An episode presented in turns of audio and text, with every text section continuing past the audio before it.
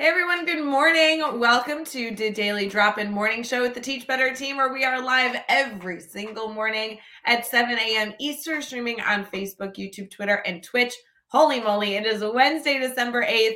Hedreich and I may have been talking about that we're a little sleepy this morning, so we're going to slowly wake up with you as we get into a lot of different discussions. We have a good news story. We also have, obviously, our celebrations and holidays for the day. We are going to continue discussion around our theme. And oh my gosh, Hedreich has a lot going on that we also want to dive into. So please go fill up your coffee, share this feed so that our friends and family can catch it all, whether we're live or after the fact. And we'll be right back.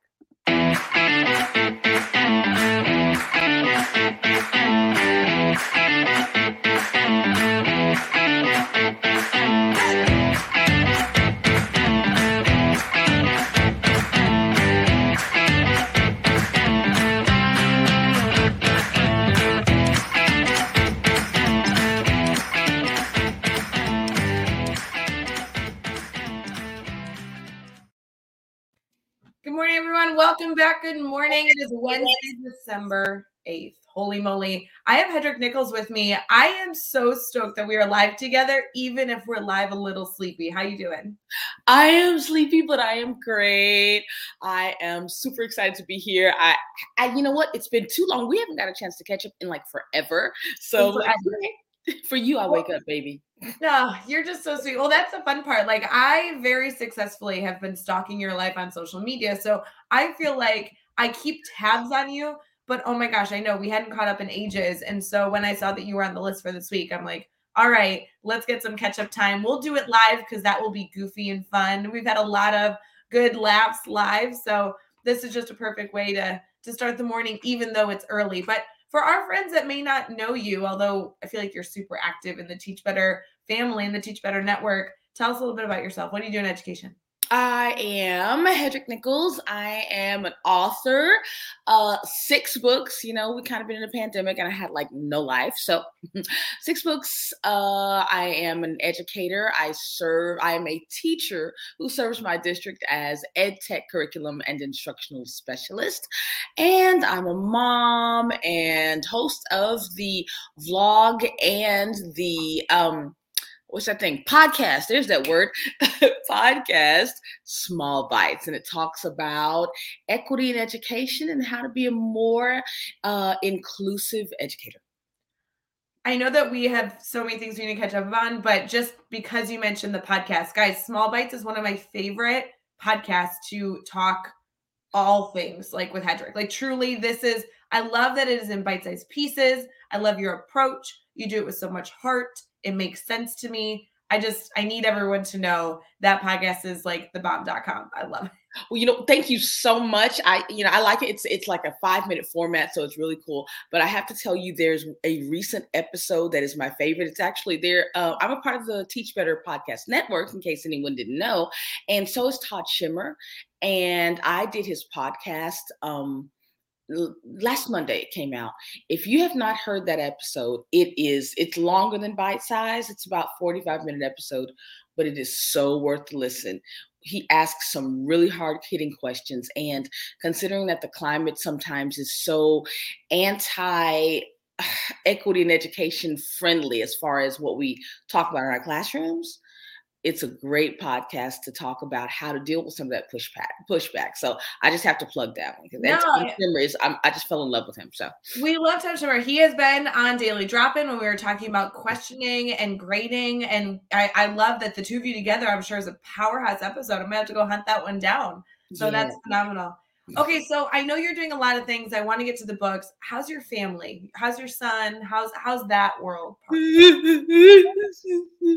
Christopher, he's 17. Oh my God. 10 months and almost 17 and 9 months. I'm sorry. I can't count. He's like 17 and almost 9 months old. A couple of weeks ago, I could tell you how many days. It's like 17, 8 months, and 22 days. I think that's about right. And so I am only slightly freaking out that he is going to embark on the adulthood journey in just about 4 months. He is doing amazing. He was actually project manager for my book launch event, which was a hybrid event that had so many moving pieces, and he was pretty amazing. But yeah, he's playing music, looking at Air Force, actually pretty much sure about Air Force, trying to decide whether, you know, what career to go into, auditioning for their band. I mean, just so many beautiful things that I'm super excited about for him. And at the same time that I keep thinking, God, this is probably the last Christmas tree we decorated together. Yeah, I mean, well, you know, like as a mother and son, you know what I mean? Next year, he might be anywhere in the world for Christmas. Yeah. You know, those kinds of thoughts. So and I've got some wonderful people who are at that. Olivia Chan, her daughter is also at that precipice. Keisha McDonald's son is at that precipice. So I have some wonderful people who just kind of check in on me, because on any given day I could burst into tears. You know. I'm so thrilled he's doing well. I can only imagine we're doing a big blowout party for that 18th birthday. Like, that's got to be a big one. DR, baby. You know what? It's funny because since he was about 9, he wanted to either go to Jamaica or Fiji. Fiji is a little far to fly in COVID, and Jamaica has consistently been at a level 2. So I wasn't really comfortable with that. And DR is, I mean, at level 4. DR is about where the U.S. is. Well, depending on where you live in the U.S. And I thought, okay, we'll, yeah, get vaxxed, get boosted, and head over there and see how it works out. Yeah, but it's funny how it was a real consideration. Will we be able to do this trip that we've dreamt about for years? But the pandemic just makes everything just looks different. But we're so if everything goes well, we'll head to the DR and rock out the 18th. I love it. I love these big plans. I feel it in my bones. I feel it's going to happen. I'm very excited for you guys. Very excited. Anybody out there, cross your fingers, pray, you know. Exactly. Good morning to all of you, by the way, that are live with us. We love the commenting. Holly, it's great to see you this morning. Thanks for throwing a good morning in the chat. You know, Hedreich, you mentioned that you kind of have some other stuff that you've done. Obviously, books may be a part of them. You just had a book launch. I don't know that I know anybody who's written 6 books. You kind of sound nutty, just so you know. Like, I don't, like, holy moly, girl. Like, tell me all the things. I know that all these books are available for our network to go grab. They're all on different topics. I need more background. Tell me more. Okay, so the first 2 are from Sleeping Bear Press, Cherry Lake Publishing, and they are Black social justice books for whenever I'm tired, my brain doesn't pull words right. I'm searching drawers. They are social justice books for middles. So grades roughly 4 to 8, 3 to 9, that kind of thing. And they are, they're 2 titles, What is Anti-Racism and What is the Black Lives Matter Movement? And there's also a combination book called Topics for Change. And those were done in conglomeration with an author, thank God I have it here. There we go. Calissa Wing, who designed the series to help kids understand these big weighty topics that we hear about and that might make people afraid. And so I examined them really, what is race and what is this whole anti-racism thing? Is it not being racist enough? And okay, what is anti-racism? Is that going beyond being not racist? Yes, it is. It's about being something rather than being not something, and how you can help to stand up for your friends who are sometimes marginalized because of their identity. And and the Black Lives Matter movement, for example, I also talk about that. And because there was a lot of bad press that it was a terrorist organization, it was a violent organization, and those kinds of things. And the Black Lives Matter movement is a movement that seeks to highlight and protest for and against violence in the Black communities and in actually the LG communities, just marginalized communities in general. Even though it's Black Lives Matter, they actually do a lot of work in other communities and for other populations. So it's more grassroots, less centralized, and has nothing to do with terrorism, even though, as we've seen, in many cases, protests go wrong. They do. That's just the nature of the game, but that does not mean that this is not a movement that has been designed to protest violently. So it talks about that and where the movement comes from, connects it to the civil rights movement of the 60s, talks about the women's suffrage movement, those kinds of things, and just gives people a little more context than you hear when you just hear buzzwords and headlines.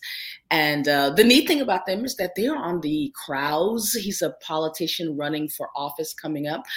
They're on his banned book list. Yeah, I know. Thank you. They're on the banned book list with 800, and there were 849 titles. I've heard it's gotten up to 865. I haven't caught up. But he has pulled shelves from people like Mark Twain, Toni Morrison, Ibram Kendi, and Lil' Ol' Me. And I think that it's sad that we don't want to even look at how we do gun control in this country, and things like Michigan and Parkland happen, but we pull books from titles and don't even consider what's inside and how they might be helpful. And I say, you're talking about, you don't want to talk about race and make your babies feel uncomfortable. And I agree, and no teacher's doing that. But you also don't want to make my babies uncomfortable in an effort to make sure that your babies are uncomfortable, are comfortable, and that's not what's happening. So anyway, there's that too. And there are three more that are more Black history. So Black Wall Street, Black in STEM, and the Harlem Renaissance. Those are coming out in February. And the one that just dropped is Fighting Your Blind Spots, 8 Guiding Principles to Overcoming Implicit Bias in Teaching. And that one is a strategy and workbook for educators working in diverse settings and really working toward being more inclusive educators. Friends, I hope you go pick up these 3 books now, the 3 books also in February. We do house direct links to purchasing these books over in the Teach Better bookshelf if you want to head over there and just find them easy. We even have, Hedrich's beautiful face right next to the book, so you can just look for her, click and purchase. It's right there for you. But I will say, something I've always loved about talking with you at any point in time is your approach to these types of conversations. One of my first, early memories of discussing things with you and talking about fostering a stronger relationship with you and with Jeff Gargas is we were like, this woman lets us talk about the stuff that makes people uncomfortable, but are necessary topics to talk about. And as a white female, Jeff as a white male, we have to be an advocate for ensuring that these stories, that these messaging get discussed in a way that people can truly begin to chew and enact change. And I think it's so interesting because hearing that there has been any sort of struggle that you've gone through getting these books out there is, I just think that's so appalling. I'm so frustrated by that. I'm so sorry. This is the first I heard about it. So I'm sorry you've gone through that. It's interesting. And I had a comment and I bring it up. I probably need to just let it die, but it's useful because it talks about how resistant we are to talking about the topics, and not in any factual way, not in any, hey, you wrote something and that's not true. That's, I did some research and that's not what I have here. He said, there's a special place in hell reserved for you. For talking about these kinds of things, and you don't have brain cells and those kind of comments. And I'm really hoping that we can, stand down. Think about it. If there's another human being, there's a Bible scripture that says, if meat offends my brother, if I were having dinner with a vegetarian, could I not just have a pasta dish? Would that be so hard? You know, can I not say, oh, why are you a vegetarian? Oh, well, I have issues with my colon, so I don't eat meat. Or I am philosophically a virgin because I don't believe in killing animals. Oh, okay. I don't have to do either of those things, but I can listen and respect. And that unwillingness in our country, that just vehemence to dig in and not really reach across to people who disagree with you and at least hear what they're saying. And especially when it concerns large swaths of people who might be, you know, might have a very different life experience and might be suffering or experiencing adversity because of that. And you could do something about it by just listening and learning a couple of things new. That hurts my feelings sometimes. So I think it's completely appropriate and understandable. I love your comparison between the vegetarian and a meat eater. I think there's so many different concepts right now that people are struggling to discuss. People, I mean, we've talked about this, you and I, like, how do you talk about this without offending people, but you're asking the hard questions or you're phrasing things wrong and you want to make sure you phrase things correctly. We've had numerous conversations about this, but when you're explaining it in terms of something that is outside of the race dialogue, you're talking about like being a meat eater, being a vegetarian. It's like, well, gosh, how silly is this? We got to figure this out, friends. Like, when you like, come on, we got to figure this out. Yeah. And and the thing about it is that, you know, if you really are patriotic and believe in liberty and justice for all, or one nation under God, indivisible, you know, those concepts say one country. You know, this ain't the Cowboys and the Steelers. You know what I mean? It's like we can retreat to our respective sides and say, okay, this is my team. And we've gotten like that very much politically and about identity, that, you know, it's an us and them mentality. And it's like, hey folks, whether or not you're pro-life, whether you're Republican or Democrat, you know, it doesn't really matter what you believe. We still have to function as one country or else we're going to implode. And it's like, dude, are you kidding me? Do you not realize that this is kind of important that we find a way to? Yeah. So that just is like, okay, all right, let's just be evil to one another. And where's this going to end up? Well, I'm just appreciative that you are putting out content that fosters discussion, that fosters change, that fosters people being able to be more knowledgeable on this concept. I want to encourage everybody to not only listen to the podcast, but obviously go check out those book resources as well. And obviously we'll have a big celebration when the next three come out in February. So I do appreciate the difference in the three that are currently available, that one is an educator-specific workbook that is such a valuable tool for us all to go pick up. Obviously it just came out, so that's very exciting. And then the other two that are, you know, really going to dive into topics in a way that, you know, you could even present to students, which is really valuable. So we are going to transition here into some good news stories, some good news articles, some holidays. I know you love a good holiday. So we'll be right back, and then we're going to continue this discussion.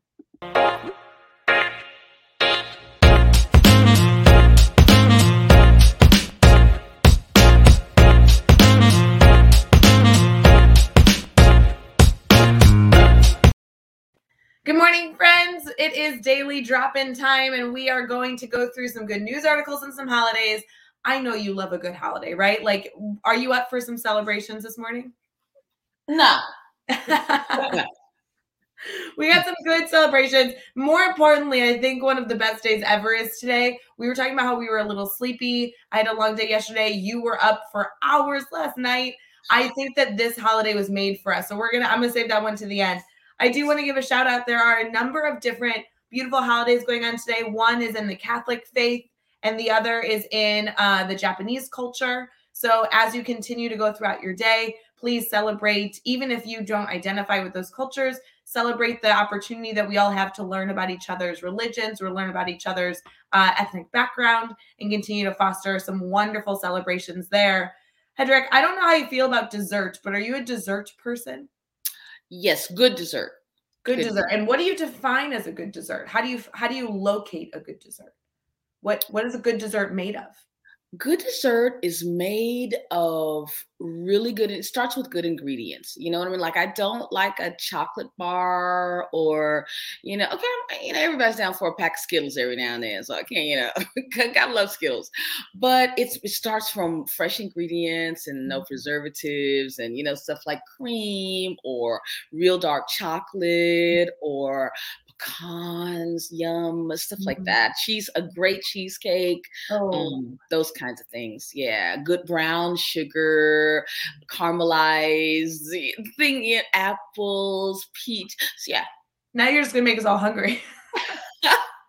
I will say I have a feeling. While I know these specific dessert pieces can probably be made poorly, I would hope that we all can take some commitment today to go make them with wonderful ingredients. It is World Brownie Day, friends. So as we continue to go throughout our day, y'all need to go hunt down a brownie. I don't care what kind of brownie. It can be just, you know, a chocolate brownie. It might have nuts in it or something in between. But I think we all need to take a moment on this beautiful December morning to acknowledge that we need to go hunt down a brownie for World Brownie Day. World Brownie Day. Yes.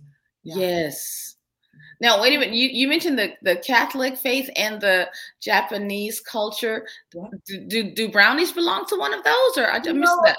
These are all separate holidays that we're celebrating. But I will say I don't think that people necessarily can't double dip. Like they might identify as a Catholic within the Catholic religion and still eat brownies today. I think that's possible. All right. Well, I want to, and I would like to shout, you know, there might be some triple dippers. You know what I mean? You are Japanese, Catholic, and a brownie lover. So, you know. You know what? I would love to meet all people, regardless of what holiday you're celebrating, whether you're choosing to celebrate all three, maybe just one. Keep us updated. I know there are some people in the world that don't like a good brownie, but might celebrate some other holiday today. I do feel, though, like there is nothing compares to a wonderful homemade brownie with those great ingredients. That is yummy. Yeah. Now, you didn't say, what are the two holidays? What are they celebrating? Yeah. So one is the Feast of Immaculate Conception, which is in the Catholic faith as we continue throughout the December holiday leading up to Christmas. I have learned so much about Christmas since doing Daily Drop-In, because I'm just reading all these articles of like St. Nicholas Day and everything that's leading up. So I feel like I've becoming so educated. This other holiday I was reading about this morning, it's in the Japanese faith. It's, oh my gosh, I'm going to butcher it. Bodhi Day, it's B-O-D-H-I. And as I go through, it's within the culture. And it has the emperor has actually moved this day numerous times. But it goes through this concept of benefiting all. So it is observed to mark the moment that took place 2,500 years ago when somebody that is very connected to the Japanese faith achieved enlightenment and became a Buddha.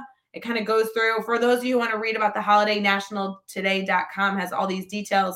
As we've talked about before, it not only goes through the history of this day, but also goes through how to celebrate the timeline. I mean, this holiday in the Japanese culture started in 528 BC, which is wonderful, and it's still celebrated today. Really, that like it says world peace symbol. Also goes into like, how do you wish somebody a good day? It goes through like how you can greet somebody who might be celebrating this day. One here says have a blessed day is a greeting that's appropriate, and then it also has three suggestions on how you can observe it, how you can celebrate this day. One of them is to make some decorations. So to decorate the house with pictures and little statues of a Buddha under a fig tree to remember this day of awakening. You can also light candles and other lights to symbolize enlightenment. So there are a lot of beautiful things, I'm sure, going on around the world to celebrate this holiday today. Yay. So fun, right? It's funny. The fig tree is a symbol of enlightenment in other faiths as well. So it's funny how the more I learn about other cultures, how many things we have in common. I just never ceases to blow me away. And I think that was one of my favorite things when I was in the classroom full time, is not only bringing these holidays up to students to acknowledge what other, you know, people were celebrating that they may not be celebrating, but also then having students say, oh my gosh, yeah, that's something that we do in my family. When I get to go home tonight, this is how we choose to celebrate. And I love that. It not only spreads awareness, but I am just such an advocate. I don't know why, it's like kind of my silly, like whatever, but I love celebrating other people's holidays. I think it's so cool to be able to be like, I've never gotten to eat that food or been able to hear that prayer. Like, how can I be around to kind of soak it all up and be in celebration with you? It's so fun. That's what our community had. The school that I taught at, I'm not in the classroom this year, I'm working for the district, but our school, my homeschool had such a diverse community. And we used to have a pre-COVID back in the day, we had these wonderful international festivals where everybody would cook. I mean, sorry, City Fall festivals had nothing on us. There was usually like a high school haunted house and then just food. And you could eat your way through for 2 hours because there was Somali food and there was Ethiopian food. Those kind of close, but you know. And then there was, you know, we have Mexican food, and then we had Vietnamese food. They're just, oh my God, people's mamas were cooking. I love it. That's the best. That's the best. I will say this interesting good news article is interesting because while it doesn't necessarily have to do with cultures, it is a livable space, which is extremely interesting to me. As I was reading this, I feel like I'm kind of looking at a picture of something that should be very far in the future, and yet it exists in our world right now. I'd love to recommend that each and every one of you, as you're looking for a good news article or an article to spark interest in your students' dialogue today, this might be the article for you. The title says, "This is a new floating continent that could collect and recycle plastic from the ocean." And so while it's only a mocked up model of what this could look like, holy cow, has there been some work done in here. So this says a large self-sustaining floating research lab as big as an island is now the new venture to aim to clean up our oceans. As it goes through it, they discuss that this is going to be called the Eighth Continent, and it won an award in 2020 for its architecture and innovation, as it sits on the sea and the people can actually live on this continent to live and work and eat and sleep and study full time. So looking at this, looking at something like this Eighth Continent, they're describing it as kind of like a water lily. It floats on the top of the water, and it collects all the garbage, all the plastic that's within the ocean, and is going to be something that they're going to roll out within the next few years and begin the construction on, to see if we can clean up our oceans by building a new structure. And I am just blown away. The architecture is beautiful, to be honest with you. I know sometimes we see these inventions and they're not necessarily the best looking, but they have a beautiful, you know, intention. This is truly looking like a massive flower that's going to be sitting on the ocean top, and truly hope to make a huge impact. So definitely go check that out. It has 3 long legs and a beautiful top. I have a little picture here that I'll try and show on screen, but yeah, I'm checking it out. I was like, I got to see this myself. Oh, wow. Yeah. Look at that. So I think this could be a really interesting article to bring up, depending on what you're teaching, what your students' ages are, and what your intention is. For me, I really would love to focus on this concept of innovation. Every time we have an innovative article that we bring, whether it's a student creation or a research creation, we're looking at this opportunity for people to rethink the world around them, rethink possible solutions to the problems that exist in the world. And I really appreciate this innovation. I don't know how you come up with not only the beauty of the structure, but also this livable space that we're now going to build in the ocean that's going to fix a problem that many, many, many have been striving to fix for decades. So this is a big thing. My students made me give up straws. We had an SDG project a couple of years ago, and one of their things was to give up straws. So I have metal straws. I've given up almost exclusively plastic straws. Yeah. You know, just in the restaurant, they bring one and I just say, no, thank you. I mean, you know, things like that. So well, and isn't that a cool opportunity to not only foster conversation around innovation, but also now identify this problem of needing to clean up our ocean and be able to say, is there anything? And sometimes there's not really, but for this specifically, there is there anything that our students, regardless of the age, can do to be a part of the solution versus a part of the problem? Simple concepts like, yes, you can choose to give up straws, is an enormous element that we all have control over, you know, so that's powerful. So powerful. By the way, that there's an article in Time for Kids. When I looked, I found it. Awesome. So if teachers want to share this beautiful water lily with their kids, check it out. It's there. So. I love it. So cool. We're going to transition here into some conversation around our theme this week. And then Hedreich, I also want to make sure that if there are questions in the comments this morning, we're able to get to those, dive into the book a little bit more to make sure that people really feel like they have some tactical takeaways they can go bring to their classrooms, to their lives right off the bat. So we'll be right back as we head into our brainstorm bank.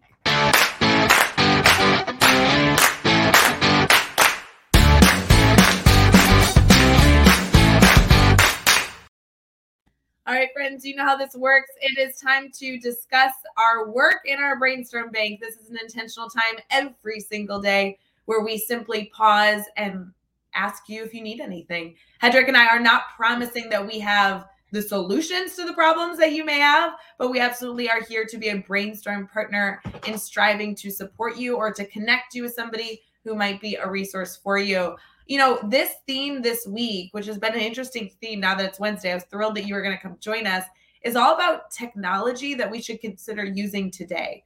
And so while there's been an enormous amount of tech tools that educators have explored, many of them have been in the classroom, in the trenches, back with students, quote unquote, this semester, and trying to find the balance of the abundance of tech we were using, 10 months ago to what we've decided to use currently and what are the essential tech tools that we can recommend. I'd love to get your insight. I mean, you're serving this year as a technology coach. How has that been for you?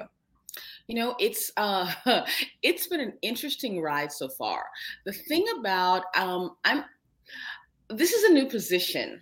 So mostly people like me get hired, and then I work with whoever the procurement people are and the IT people are, and we do a nice little planned rollout, and we come up with all these, these solutions and community partners, and then we decide which devices we're going to purchase, which apps we're going to purchase as a network, as a district, and then we roll out, we let our parents know, we put out good press, we talk about how kids are going to use them, and what kind of things we're going to add to our student handbook. Books, and that's what you do, and it's called a plan. It's a rollout. Well, this is what happened. What happened was 2020 spring break came, and so did the pandemic. And yep. Those 2 weeks being at home turned into you are going to be home indefinitely. And so the rollout that normally would have happened was ops directors, office managers, and administrators collecting all the Chromebooks from the campus, getting extra Chromebooks from IT, 3 or 4 people who were, allowed to come on campus because nobody was on campus, doing paper and computer and barely scanning, and parents driving through campuses, and we were just making it rain Chromebooks. And that's kind of, I think, for districts who weren't 1-to-1, that happened all over the country. You know what I mean? This is not something that's unique to the pandemic hit, and everybody who wasn't already a 1-to-1 district where kids, which was the most of them, ESSER funds, probably most of that went to buying making campuses 1-to-1. And so we made sure that kids had devices at home so that they could connect to the classroom, because we decided that teachers were going to do a new job and teach online, which is, for anyone who's listening, who's not a teacher, that was not the same job. And I say that simply because I am kind of tired of hearing virtual learning doesn't work. It's like, no, emergency pandemic learning virtually does not work. And why should it? Because, and it actually, even in some of those settings, it works. But why was that difficult? Because we made it rain Chromebooks. We made it rain virtual lessons instead of on-site lessons. There were just so many. So I'm the person who gets to go and work at putting those pillars in a building that's already standing. So that's really what's going on. And yes, there are many, many, many tools. But the one thing I do say is, especially because pretty much everybody has shifted a lot from even being in the classroom, we've shifted a lot to making sure that things are digitally available because it's practical for kids who are at home sick, or it's good to have everything in one place. Parents can see what's going on. Those are great things, but I'm just cautious to say, you pick your tools and really work at being good at those. Don't be a master of a couple things, and don't try to be a jack of all trades. You know, use your LMS, your basic LMS good, and again, then pick your 2 or 3 tools that really work to augment your lessons, and stick with those. You know, and as you grow, you can pull in other things, but you don't want to get into a place where you're so busy learning new tools and teaching your students new tools that that's really all you do, and you miss the core of making sure that your kids have content knowledge.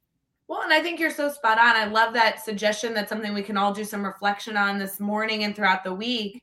Is not only thinking through what tech tools we choose to invest our time in, but ensuring you're getting the biggest bang for your buck, right? For what tech tools you're committing time to, and ensuring you know it well enough to ensure that you're using it in the most effective way possible to support the work that you're doing. And then when you're a really, really strong educator using that tool in a really effective way, then you might consider using a new one, but making sure that every day isn't just you trying something new, but not doing it effectively because you may not be really invested in learning how to utilize that tool in the best way possible. Makes a ton of sense to me. Yep. As we are all kind of exploring tech tools, you know, I think that that's become such an overutilized word. Is there technology support that you find are really essential go-tos? You mentioned LMS, and LMS is a really powerful resource that a lot of educators could be choosing to use and hopefully are choosing to use. Are there some of those fundamentals, those essentials that you feel like you want educators to think through and ensure that they are committing some time to learning? I think whatever your district is using, whether it's Google Classroom, Schoology, Canva, any of those big name LMS, Blackboard, I think it's good to learn that system well. And when I say learn it well, I mean, develop your system within that takes into account cognitive load theory. If you don't know what that is, please go and look it up. It has nothing to do with CRT, just telling you. So don't freak out. Cognitive load theory, CLT, cognitive load theory, it talks about how kids process information and how much extraneous stuff takes up energy so that they no longer have energy to actually learn what you're trying to teach them. So it talks about, for example, online, if you put an assignment online, hyperlink things, control K, control V, control copy, then control K to your text that you want to hyperlink, control V. And I say that because it's look it up, hyperlink. If you can put things on one document as much as possible, so it leads people directly to it and don't have your kids going through 13 clicks, your folder, your subfolder, your assignment, your external app, your Google Doc in the external app, by the time they've clicked 7 times, they've expended so much energy. They don't really, they're no longer as focused to be able to actually take in the content. So that's one thing I talk about. Learn if it's whatever it is, Schoology, Canva, Blackboard, and Google Classroom are the big 4. Whichever one you use, pick your way of using it and stick with that system. Of course, I would love it if every district would kind of norm around how you're going to use the system so kids would know it, like intentionally with design. But again, those are things that districts, that's a new job. You know, there's not an instructional course template designer for districts. There needs to be, because it believe it or not, kids are just exhausted from clicking around. So there's that. But you're talking about streamlining the way that you deliver those initial moments of instruction, regardless of what they're actually doing. I love your emphasis on trying to make this clear and cohesive and effective so students can actually focus on the information, the assignment, whatever you're having them do, versus clicking on the right button, opening up the correct tab, and hunting. We've all had that concern where we're looking for a resource. We don't even know where to begin. We search something in Google Drive. We can't find it. Now it doesn't even matter what the resource is because we're so frustrated, and we'll figure it out with something else. And so making sure that things are user-friendly for our students so that they can focus on the content, the purpose behind what they're hoping to achieve is a big deal. I love that suggestion for this week.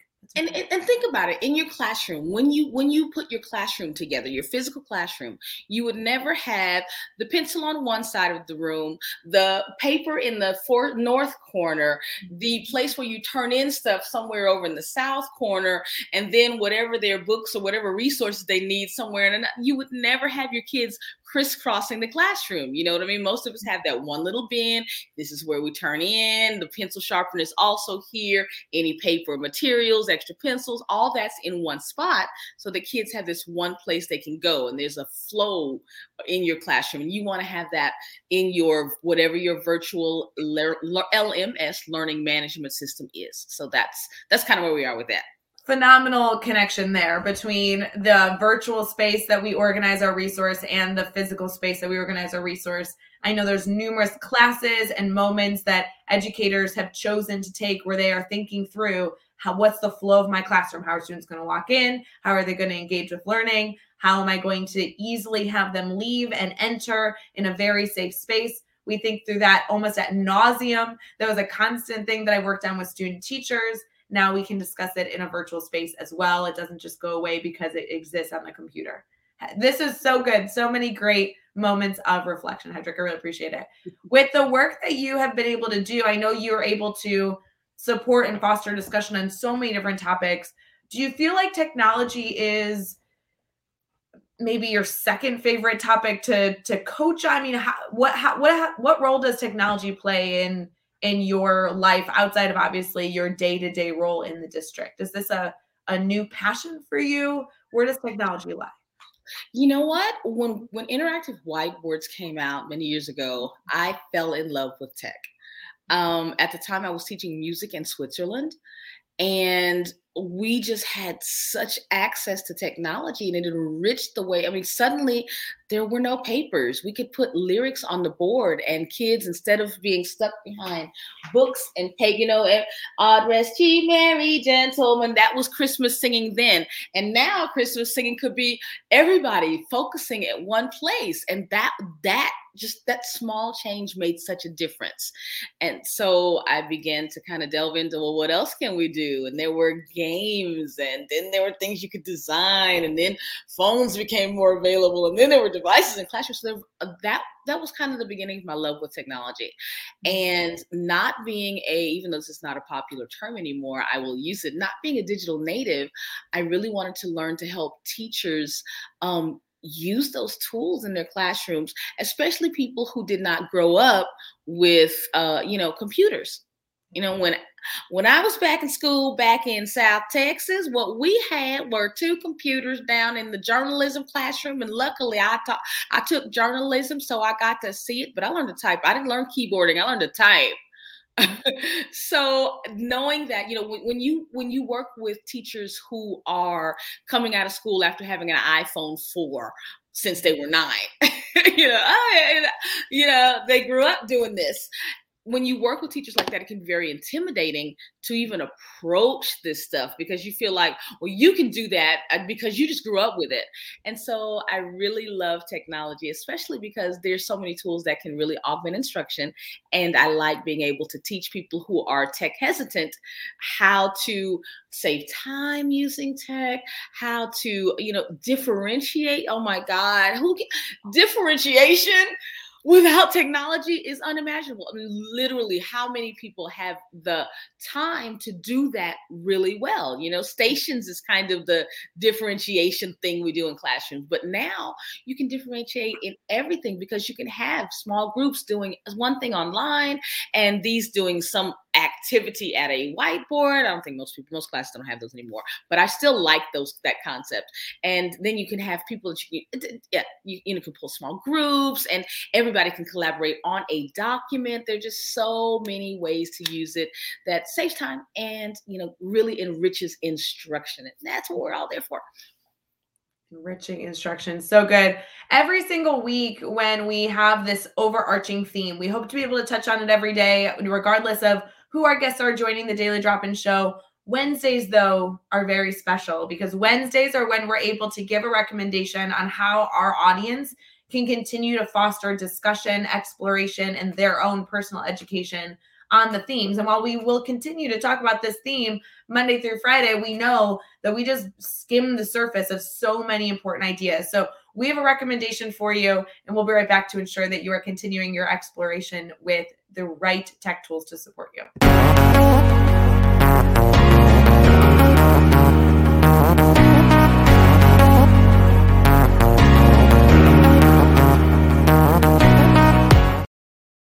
right, I'm going to put you on the spot here for just a moment. If you had one recommended resource, and this can be a book, an article, a podcast, a movie, I don't even know, the options are endless. But if you had one option to direct people to help them go explore effective technology use further, where do you think you'd recommend they begin?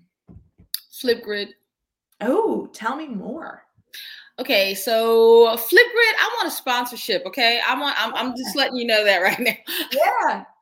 Flipgrid is a tool. It's the perfect student engagement tool. There are a lot of built-in tools into most learning management systems right now where you can have kids give you feedback and you give them feedback. But most teachers, for some reason, I don't know, they're glitchy. I don't know. I really didn't use mine much either. It's functional, but it was kind of wonky. Flipgrid is an external tool that you can have your kids spend 60 seconds, 90 seconds, 2 minutes, up to 2 minutes like this, giving you a comment on something, expounding on something, reading a book. You can actually have your kids do read alouds, and you can grade that. You can grade that by, let's not talk about, I will not talk about grading going gradeless, but you can assess it. You can give feedback on it. Let me say that word. You can give feedback on it. You can give that verbally by giving them one back. You can provide your instructions also in the setting like this, in a little mini video format, which is super helpful if you have ELs or if you have struggling readers. And for those kids who are struggling with text-based learning, Flipgrid gives them, because a lot of times we can't really test content because kids might be struggling with reading or writing or with, like I said, text-based knowledge acquisition and recall. And Flipgrid gives kids the time to tell you how to do long division, and they can show you how to do long division, those kinds of things. So that's probably my favorite go-to tool, and it's super user friendly, and you can do gallery walks inside it because you can set them either to public or to private, and kids can go around and comment on each other's, and it gives you an opportunity to talk about community and not bullying. And because it's social media-ish, if you use it in a public way, it gives kids the opportunity to practice liking and commenting in an encouraging and uplifting way. And you can use it to teach that skill explicitly, because unfortunately, that's something that a lot of parents haven't learned, considering what I'm seeing on social media. So it kind of does, it's a twofold learning path you can take there. Well, I love this recommendation, because if you are somebody who is at all hesitant or isn't using Flipgrid, this is now an opportunity to go and explore that resource. The other element that I wanted to highlight, which was truly just sent to me earlier this week, is the new book by Monica Burns. Monica is a great friend of the Teach Better family. She's published numerous books, but just published a new one with ASCD. And this one's called EdTech Essentials. It has over 100 tech resources, but it doesn't just recommend the resource. It does exactly what Hedreich just did, where it gives you the why behind the resource. Because if you don't know the why behind the resource, you might as well not use it. Nobody needs to just implement a tech tool because they feel like they need to implement technology. You need to ensure that it is a valuable opportunity that you're offering to students, which has very evidently been emphasized by Hedreich numerous times throughout our conversation. So if you're looking for an easy read, a quick pickup, this is a brand new book that just came out within the last few months with Monica, and it goes through so many different things in terms of suggestions of resources that you can go use. And let me know if anybody needs that piece, because I can direct you to that link as well. But shout out to Monica and her work in that space. Hedreich, I love your focus on ensuring that there is a resource that is easy to use, safe for teachers to explore, and allows students to really expand on the work that you're doing. You are always somebody who is giving suggestions that are more than just a one tool that you can use for one lesson plan, but really a suggestion that allows the teacher to grow as an educator and foster a better classroom environment. And I really appreciate that about you. I want to make sure our network has an opportunity to connect with you outside of our discussion today. So do you mind sharing how people can stay connected to you? I do, but I forgot. There's one little tiny resource that I have to give teachers that I find that some don't know. Before we go on, please YouTube it. Okay. Oh. We are used to Googling it. But if there is a tool that you want to explore, mm-hmm. I promise you, there are at least a gazillion teachers who have already done a video on how to get started on that. So I don't know that it's a simple resource, but if you are not just part of the YouTube scrolling kind of person, you might not know that YouTube is an excellent resource for learning how to use any tool that you want to learn. There are great introductions. A lot of the companies, the big tech tool companies, have their own resources, and those are usually good. But the ones that I really find are great are teachers, their tools about how they use it in the classroom. I don't know if you know Alice Keeler, but she's got, if you're a Google-based person, man, she's got stuff for you. So yeah, YouTube. Now to connect with me, my name is Hedreich. It's spelled Hedreich. And if you know how to spell that, you can find me everywhere, on Instagram, on Facebook, on Twitter, on TikTok, on Linktree, on LinkedIn, all of the places. Oh, and my website, which is Hedreich.com. So YouTube/Hedreich. I'm on YouTube too. Love it. If you are in any way struggling to spell her name, I will tell you the Teach Better community is constantly celebrating the work that you're doing, and you're a part of our speakers network. So you can go connect with her over there, over at teachbetter.com/speakers network. There's no way you can't find her. So you got to go find her. That's essentially the moral of the story. I love it. Thank you so much for coming live with me bright and early this morning. I know we said we were sleepy and slowly waking up, but holy cow, did we have a great discussion. I so appreciate you being here. At least I'm not in California. Jeez. Oh, thank goodness, right? I know I always feel bad when we have guests on and I'm like, hey, it's 4:30 in the morning. Cheers. Yeah, no, it's good. For everyone else, we hope you have the best Wednesday. I mean, it's December 8th. I have a really good feeling about this one, friends. I hope you have just an absolutely wonderful day. And if you need anything, please feel free to reach out. We're always here to be a support system for you. Please enjoy your last sips of coffee. And of course, let us know if you need anything. Otherwise, we will see you later this afternoon for Brain Break, and bright and early tomorrow morning for another Daily Drop-In. And happy Wednesday, friends. See you later. Happy